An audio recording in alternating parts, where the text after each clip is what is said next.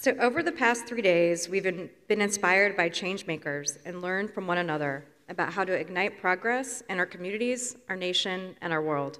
At the Lohr Foundation, our mission is to support prosperity while preserving the character of rural towns in the Mountain West. Our grant making helps to accelerate new ideas, elevate the rural voice, and measure impact. We believe that residents and community leaders can develop homegrown solutions to address their unique challenges. And we've learned that when local governments, nonprofits, and the media create opportunities for participation and spaces for engagement, and unleashes a wealth of creativity. Like all of you, we are constantly exploring how to make promising solutions spread farther and faster. That's why I'm so excited to have Jeremy Heimans and Henry Timms with us today to share their lessons for building movements of change. Jeremy is a lifelong activist and the co founder and CEO of Purpose, an organization that builds and supports social movements around the world.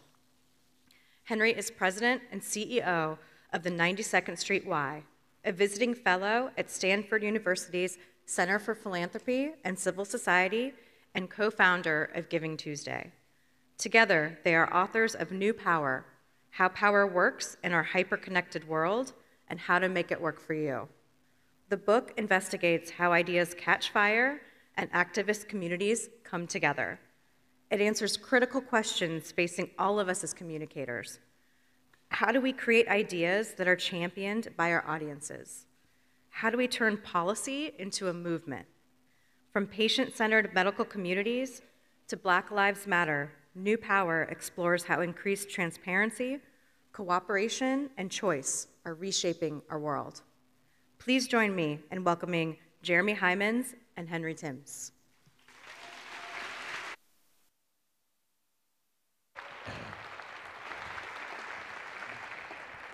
Well, hello. It's fantastic to be here. Uh, what a beautiful venue. I'm Jeremy. Uh, and I'm Henry. The Australian and the Brit. So there'll be, there'll be some tension that will unfold over the course of the. Which we will resolve. We'll, we'll, we'll, see. Over the passage of time.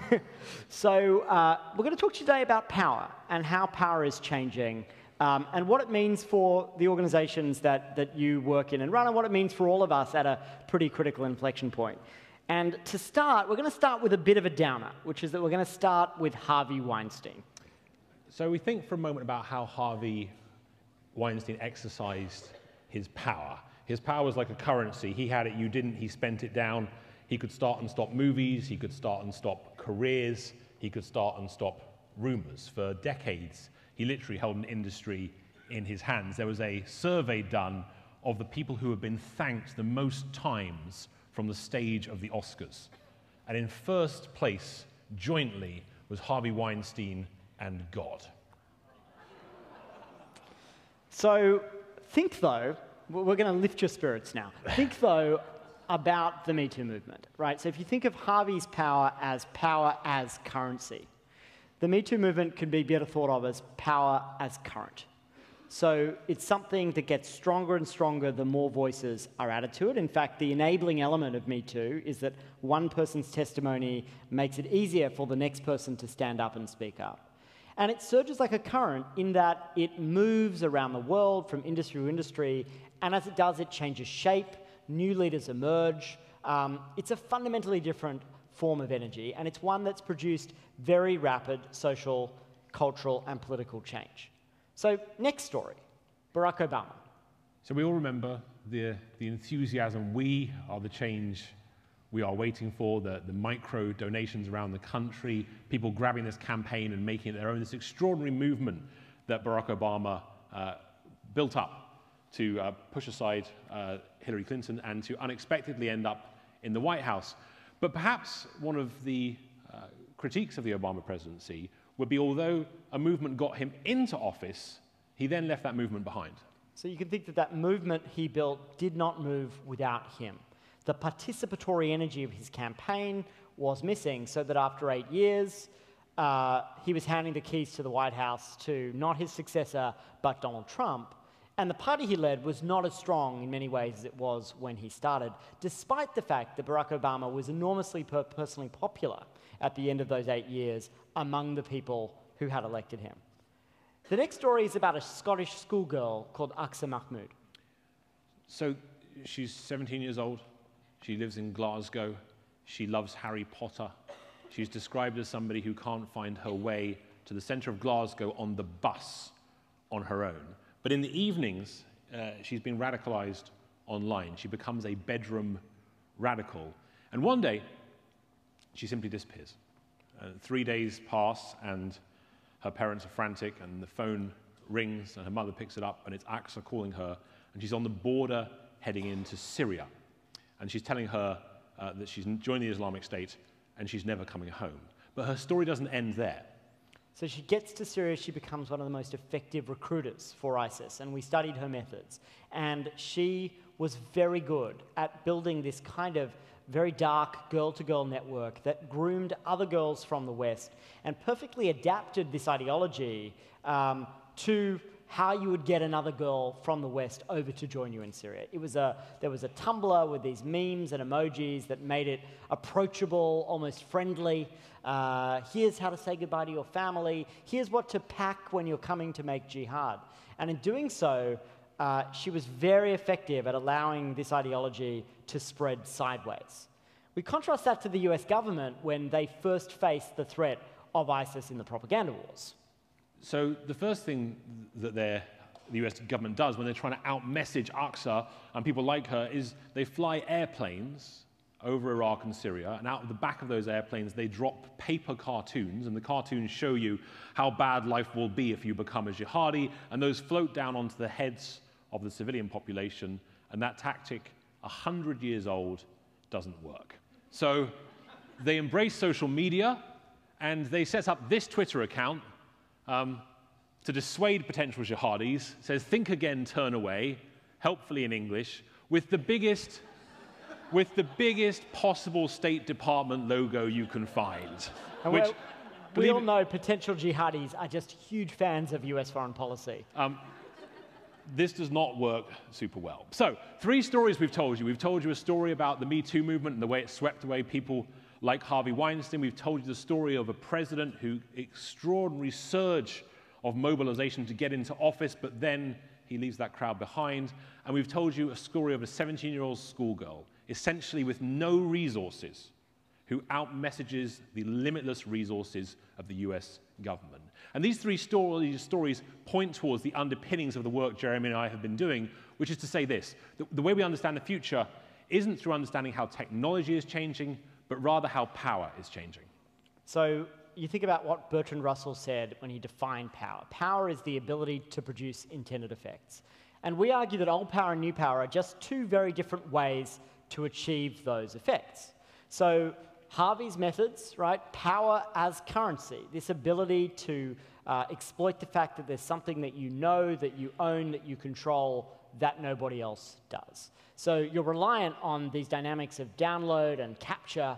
Um, you're reliant on a system that is closed. But the new power world relies on very different dynamics. So think of the new power world as these dynamics when power is made by many. It uploads, it doesn't download. It shares, it doesn't command. It's the power of the current. It flows and it surges. You can never quite own it. But if you can shape it in the right direction, you can get to the outcomes you're looking to find in the world. So here's another way to think about the difference between uh, old and new power. What's this? Perfect age group. Perfect age group for that. so Tetris, the number one video game of the 20th century, right? The most popular video game in the 20th century. Um, most popular game of all time. What was that? It's the mo- remains well, the right. most popular game of all time. Um, and uh, you think about uh, you think about the dynamics of Tetris, right? So it's a perfect metaphor for old power. These blocks are falling on your head. Your job is to sort them out into neat rows. The blocks get faster and faster and faster until they eventually overwhelm you, right? So you are a cog in a wheel. You have very little agency in that system. Um, and ultimately, what you learn is that you can't beat that system. But contrast that to the number one game of the 21st century. This game is Minecraft. So Minecraft, if you don't know it, is the uh, block-based like Tetris. It is a block-based game, but the dynamics are very different. Uh, there are no rules to Minecraft. Nobody else sets the stage of how you play. It is literally a game built from the bottom up. It is collaborative, it is co creators. Players from all around the world come together and they decide what they want to build and they build it on their own terms. So if you enter the world of Minecraft, you'll find houses, you'll find churches, you'll find synagogues, you'll find working computers, you'll find fantasy worlds. This incredible, extraordinary, emergent world is being unveiled by people who think not in the old power way, which is we wait for the blocks to drop on our heads and we put them into lines. Instead, a generation of people are coming into the world expecting to co create. So that sort of brings us to this clash of values that we see playing out all around us. You think about being a kid, right, who's growing up in that Minecraft world and how different that is in terms of what you're learning about your role in the world, your expectations around participation, your relationship to rules and institutions. And you start to see how this clash is playing out. So we see this all around us, right? On institutions, uh, all the data shows this growing distrust of those institutions. And part of that is because these new power values are preferencing these more informal, more networked forms of governance. People don't have the patience for some of these formal structures. They're used to a world where they're getting instant gratification from the platforms in their lives, where the institutions are unresponsive at best, right, um, and hostile at worst. We also see this tension around transparency. So a lot of you work for organizations and you'll have constituents who come into your world expecting to know everything there is to know about the work you're doing, how much everyone gets paid, what decisions are made, who makes them, how things work out. We're seeing this real tension between a world where people used to expect a level of confidentiality. There's a need to know basis in the old power world that's being very threatened in an era of WikiLeaks and, and leaks in general, where this need and this desire for transparency is very much part of a new power mindset. And we see this playing out in all sorts of interesting and bizarre ways. There's a politician currently running in the, in the midterms, uh, an independent candidate for governor of Arizona. So this guy realizes that norms around transparency are changing. His name's Noah Dyer. So he says, I'm going to just preempt these dynamics. So he creates a section on his website called Scandal and Controversy. And in that, on that section, he preemptively discloses uh, his entire sexual history.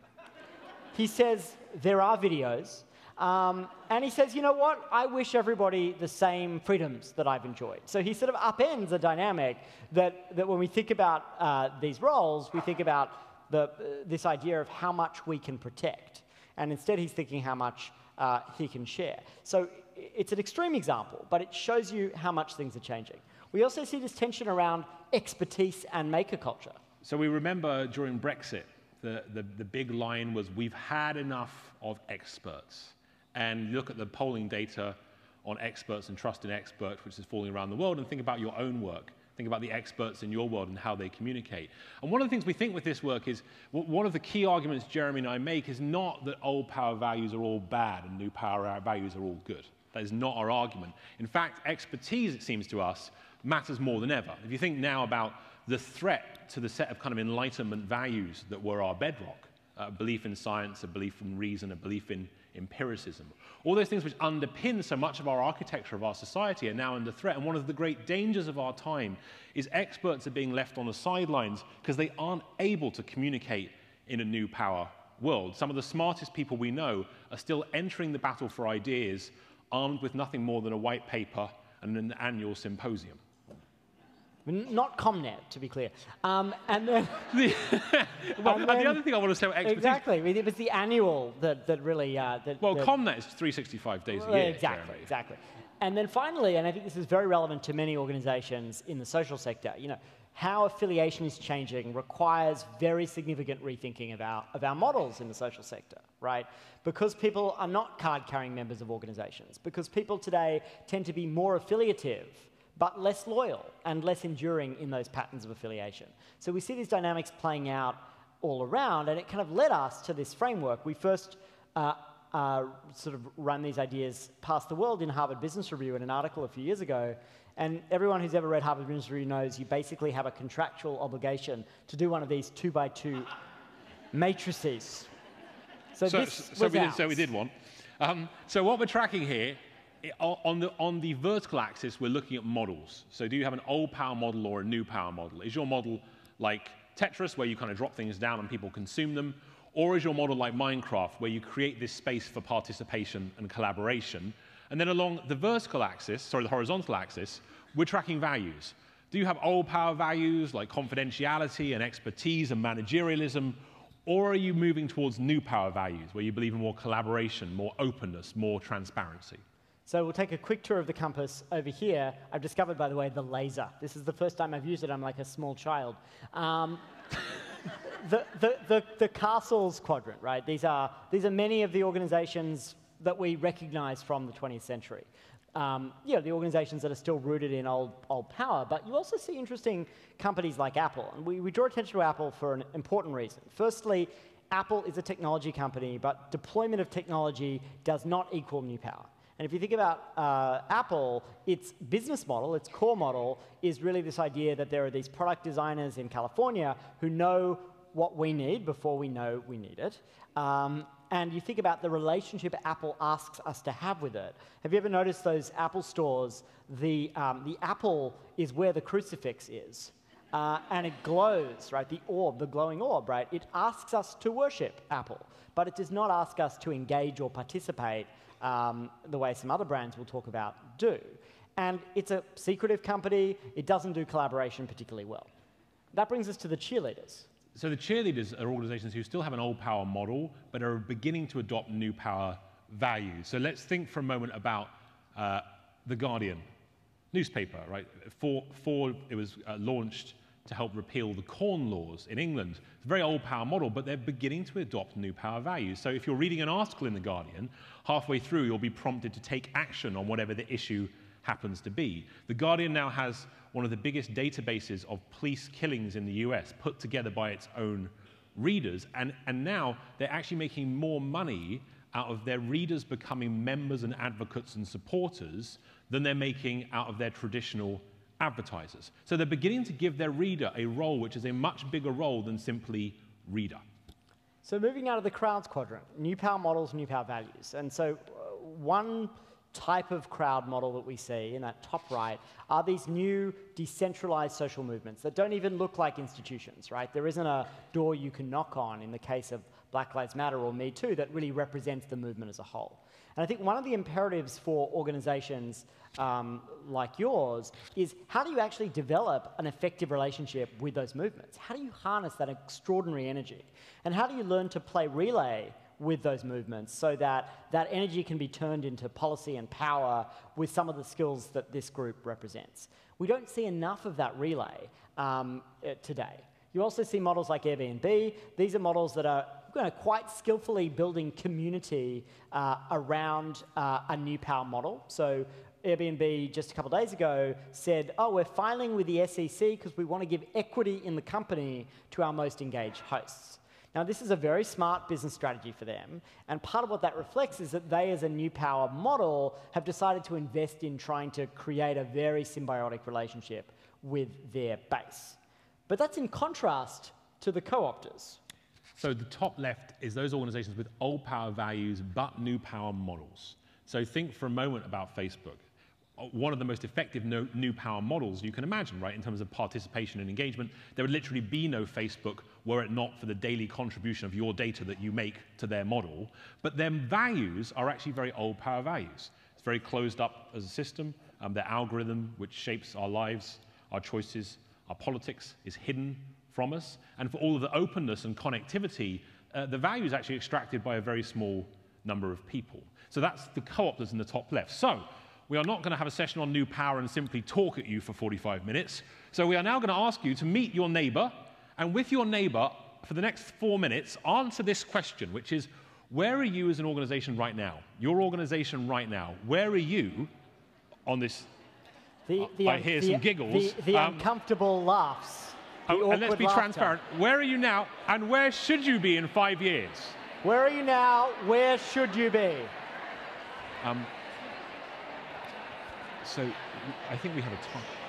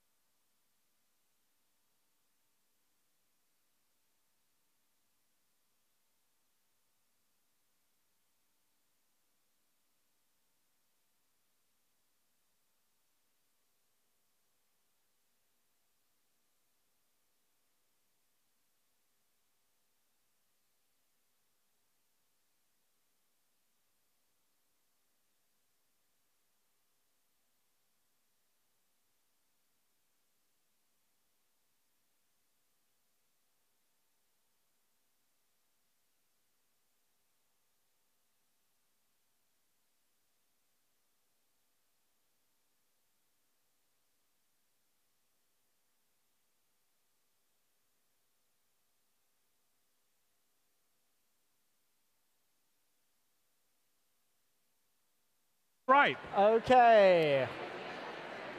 Old power time, old power. Uh, this is the great danger of letting the crowd take over. It's out of control. It's gone off the tracks. We're going to have to impose some old power. Mob rule, mob rule.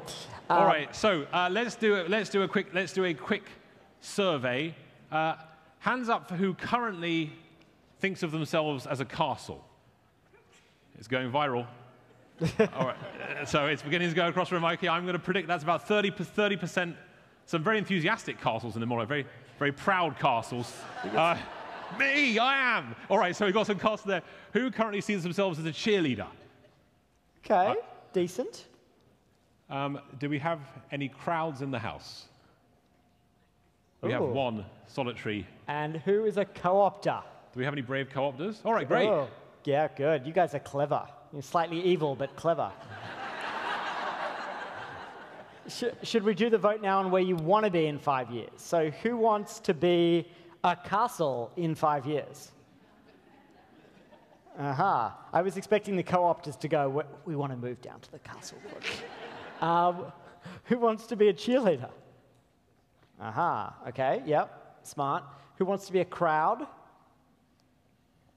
Great. And who is moving into that co-opter space? Aha, excellent. So everybody wants to move, and we're going to tell you a story now about an organization who tried to make the kind of move we are all going to make in the next five years. This is a story about an organization who tried to embrace new power, but it didn't quite work out. And I love this story because it makes the English look ridiculous. and this is a story, sorry, Henry, this is a story of a ship that a British research institution, NERC, had built. It's a big maritime shipping vessel. They were very proud of it. Uh, and it was going to sail the world to do environmental research. And they thought, why don't we engage the public by asking them to name this ship? Henry, tell me what happened. Well, it didn't go super well. so they issued their press release, their campaign, they were ready to go. They, they hoped that the public, the press release said on it, again, um, quick tip, there aren't many good social media campaigns that began with press releases. but so the press release comes out, says hashtag name our ship, and it says perhaps you'd like to call the ship something like Endeavour or Shackleton or Adventurer. And, and the great British public, the witty, extraordinary great British public, did not want to call this boat Shackleton or Adventurer. Instead, they came back with this. Boaty McBoatface. It's, literally swept the world.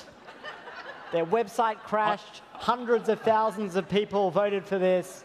I, I, might I just add, wanna, I, I do want to say, yeah, just in defense of the fine people of Britain, I, they, they, they, they do pretty well here. RRS, I like big boats, and I cannot lie. it seems very American. That was the Amer- that was the, the Americans invaded the voting. But uh, so look, you know, this was a debacle, but it was also a, mass- a massive moment, right? This was the the peak of public interest in maritime science, right? Ever. And uh, the problem was that the so basically they were all over the international press. Um, uh, there was a lot of excitement, there was a lot of joy. It felt very, very English, and yet uh, the science minister was not happy. So, as the debacle unfolded, the guy who came up with the idea said this.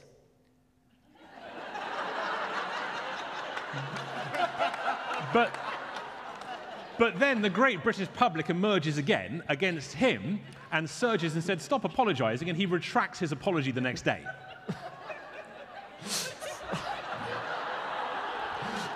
They, they, they, they literally hold a parliamentary inquiry into this, which is what the British do when things go wrong. And uh, they called in an expert to testify, who was an expert in crowd, uh, crowd, crowd campaigns. And uh, at the end of the testimony, the, the parliamentarian uh, sort of says, Thank you for your testimony, sir. Just out of curiosity, who did you vote for? And he says, "Uh, Boaty McBoatface. so, so the question is, what does an organization like this do in a situation like this? So here's our second poll of the day. Uh, you have these two forces coming at you. On one hand, you have the new power. of the great witty British, public who want boating Boaty McBoatface. On the other hand, you have your boss, your minister, your funder, who is saying you simply cannot spend $300 million on boating Boaty McBoatface. Put this back in its box. So here is your question. Let's do a show of hands. Who is going to keep the name boating Boaty McBoatface? All right. Yeah, absolutely. Well, you guys all lost your jobs. And who is going to find something new? Who is going to abandon Boaty? All right, we have some. All right, this is very good. So you're, you're fully employed uh, for their future. So they get caught between old power and new power. And of course, this is a funny story, but it makes a serious point that actually one of the, the, the dangers of this organization, they face the danger we see again and again with institutions, which is they see new power as some kind of stunt they can do once in a while, and they actually don't take it seriously enough. So we see four things that we can all think about. If you're thinking about how you can use new power in your own work, there are four things we think that stand out. So this is a framework we lay out in the book that helps organizations think about when and whether to turn to new power. These are questions that perhaps NERC should have asked before they launched this campaign, right? So the first question is about strategy. Do you actually need the crowd here to get a better outcome? And do you have something of value to bring to the crowd? Or are you doing this as a stunt, right, as window dressing? The second question is about legitimacy. You know, do you have any legitimacy with the people who you're trying to engage with? Or are you entering a space that really isn't yours? There was a, a famous story uh, shortly after the financial crisis. JP Morgan decided they were going to do a social media experiment and launched a campaign called hashtag AskJPM. And their hope was people would ask them questions with, like, you know, would you please um, explain what a derivative swap is? Um, of course, they asked questions like, how do you sleep at night? And how, how, how, how do you feel about having brought down the global system? the third question is about control, right? Now, there's a the fallacy in this work is thinking that in order to use new power, you have to give up all control. That's really not true. It's actually about whether you're, you're willing to cede control around parameters you set and design carefully, right? The parameters were not set appropriately for the Boaty campaign, right? And it, you know, with that, you then do need to be willing to accept a range of outcomes. If you're looking for a very specific outcome, don't ask people, right? But accept outcomes that are unexpected or suboptimal within parameters you've set, and you start to really get the benefits of unleashing people's agency. And finally, there's commitment, right? Are you in this for the long term? If this is episodic, if this is a stunt, then people's agency that you've um, uh, engaged, people are going to be left more disappointed and disengaged after uh, than if you'd done nothing at all. So, so where does that leave us? So as we think about um, our world and our sector, if you're looking for the kind of the one key message and perhaps the call to action of our book is the future is a battle for mobilization. Uh, think now about this era of mass participation. We look across the world and you see the climate deniers are often out mobilizing the climate scientists. Uh, just this morning there was new data which shows fewer parents are vaccinating their children. The anti-vaxxers are out messaging the health officials. Those voices on the side of reason are being drowned out by people who can mobilize more effectively and more intensely than the people on the side of the angels. So, as funders uh, and even as large uh, nonprofits, the question is are you actually investing in new power, right? There's a, there's a temptation in our current culture to focus on technocratic solutions, things that are easily measurable, that have the veneer of precision. But actually, some of the most important work you can do is work that's actually investing in giving other people the ability to effectively advocate. So we think there's a huge underinvestment in new power and movements, uh, in advocacy in this sector, vis-a-vis -vis those technocratic solutions. And really what that means is that if you're a funder, you hear a lot about this idea that uh, people these days are spending down their endowments. But, but what about the experiment of spending down your own power, right? Of doing work that makes you less powerful at the end of that work because you've actually conferred more agency um, on people uh, that you're serving. That's a very different power dynamic, and it's one that I don't think we see enough of. And then finally, one of the things that we're beginning to see more and more now as an implication is the most effective actors are those people who can bring together both old power and new power. And one question for your own organization is are you able to deploy both old power and new power? So I think for a moment about the NRA. The NRA has this terrific old power strategy. They have this feared brand. Politicians will change their votes in advance of that brand turning on them. The, the, the NRA actually gives politicians grades, and politicians live in fear of being downgraded by the NRA. It's extraordinary old power. But what people often don't see is next to that old power brand, they have this new power ecosystem of local gun groups, of local activists, of community groups, which often don't have the NRA's logo, but they carry the NRA's mission. And so what happens is when these moments come, we still are in a world where 90% of people believe uh, in, in sensible gun control in this country. But when these moments of inflection come, those people are often outvoted by the intensity of the NRA's machine because their new power and their old power combine. So, as we look to the future of the gun battle, one of the answers we want to point towards is how the other side of this battle gets good at old power and new power. So that really brings us to this question of how do you actually put new power to work? And we want to run you through a few steps that are particularly relevant to movement building. And the first of those steps is about this fight um, on, on guns. So uh, we were involved at Purpose, the company that I run, it, eh, with starting this organization called Everytown. And every town is an attempt to build a counterweight to the NRA, and that requires a blend of both old and new power.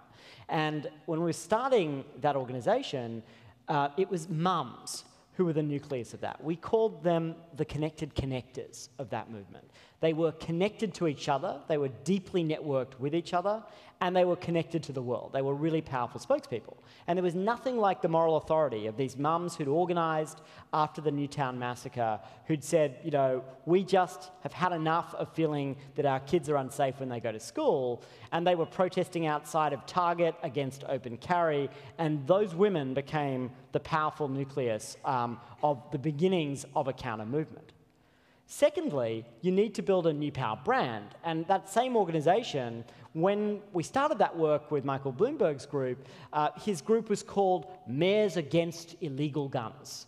And while that's a really important um, organization, um, that wasn't very open to participation, right? So we had to construct a brand um, that anyone could join, and we had to construct something that felt like it was part of um, every community, which is why we called the organization Everytown. We see this same principle applying in a bunch of other contexts. So you think about the Airbnb, when Airbnb rebranded, they intentionally created something that could be shifted and changed. They created a brand and the goal of which they even put together tools where people could adapt Airbnb's brand to tell their own story. And we also followed this um, strategy with Giving Tuesday. So I'll give you the quick plug now on Giving Tuesday, November the 27th this year has become the world's first global day of giving, and the brand guidelines for Giving Tuesday don't exist. What, what we said was people can grab this and make it their own in whatever they, they want to. So Giving Tuesday has become Giving Shoes Day, where Dress for Success work with women to take uh, offer shoes and clothes going back into the workplace. It's become Giving Blue Day,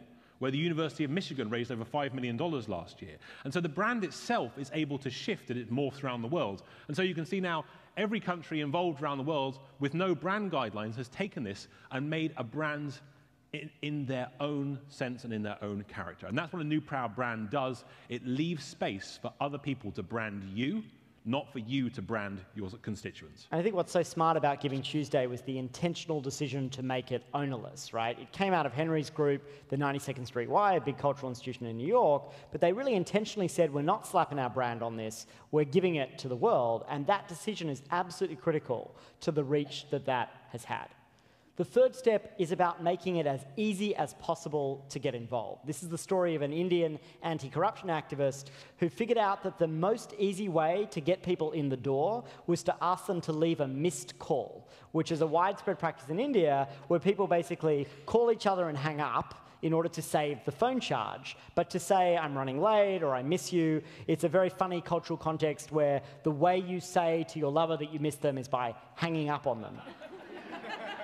Uh, and he got 35 million of those missed calls. And he then took that frictionless beginning and did this, which has moved people up the participation scale.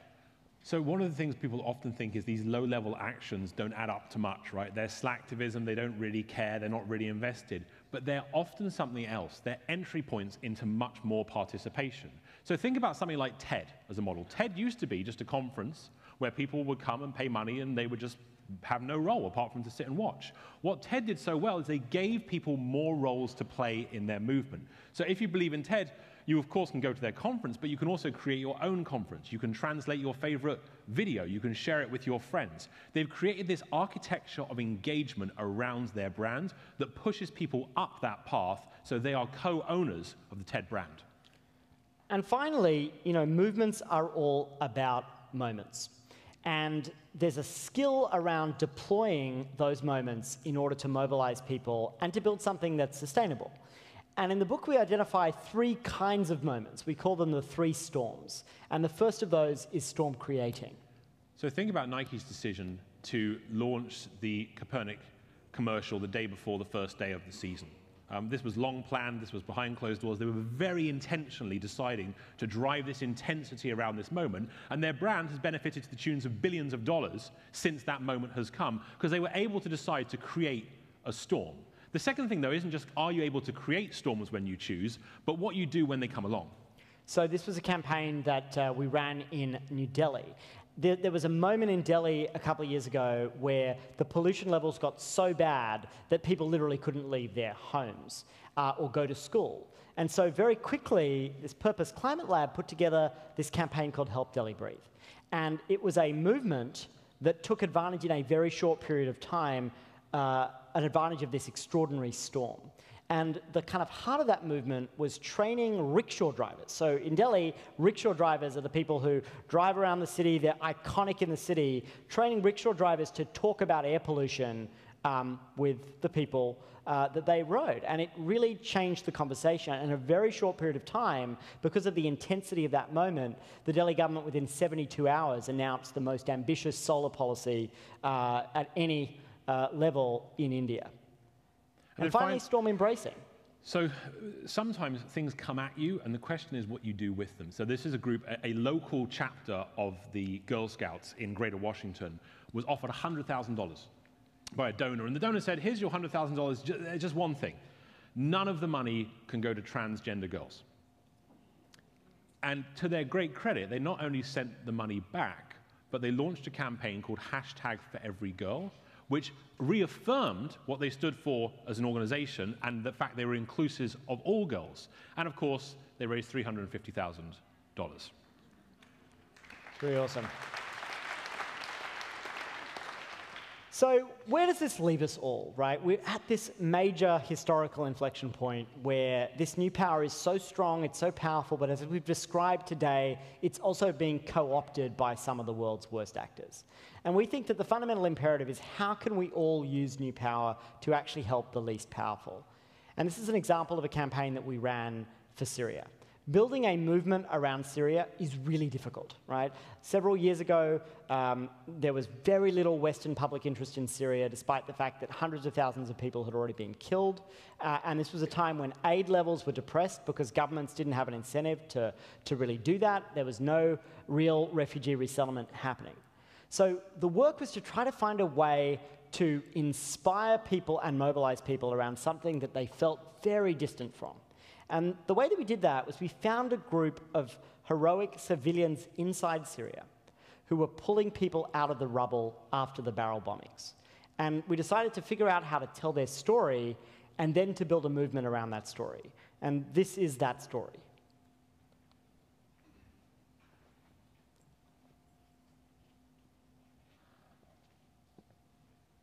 في أحد الأيام تعرضت منطقة الأنصاري لقصف بالبراميل المتفجرة صرنا نطالع العيلة الأولى والعيلة الثانية. آه، العيلة الثالثة هي الأم والولد. هي فعلا يعني الأم كانت كثير منفعلة. آه، عندها كثير كانت عصبية وكانت عم تصيح يعني هي خايفة على حالها أو خايفة على أبنها. بعد الحفل الطويل صرنا نسمع صوت الولد. آه، صوت صار يبكي الولد. صرنا نسمع صوته وكان كثير محل صعب. بعد ما وصلنا لولد هون صار الشغل كثير بده حذر. يعني هذا ولد آه، عمره أسبوعين أو أكثر آه، بأي لحظة بيطب شيء فوقه أو بيموت أو بيختنق هلا 12 ساعه طبعا هي ما يمكن تنقال يعني عمل كثير حزن يعني هي روح بدك تتعامل معها بشكل خطير جدا. يعني إنه آه، طفل عمره أسبوعين يطب فوق برميل أو ثلاث سقوف ما يستوي شيء يعني وكل هالضغوطات وانه هذا الطفل يطلع اقوى من البراميل واقوى من السقوف واقوى من كل شيء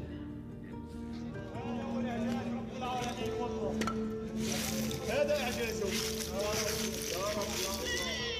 تبارك اسمك الله الله وينه عدي أمك المال شوي شوي خالد يا خالد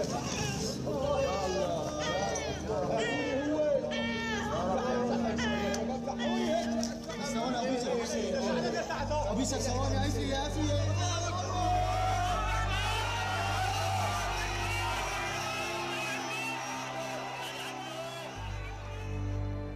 زرتوا الولد بعد ما انقذتوه ما عندنا وقت قال قصف قصف قصف.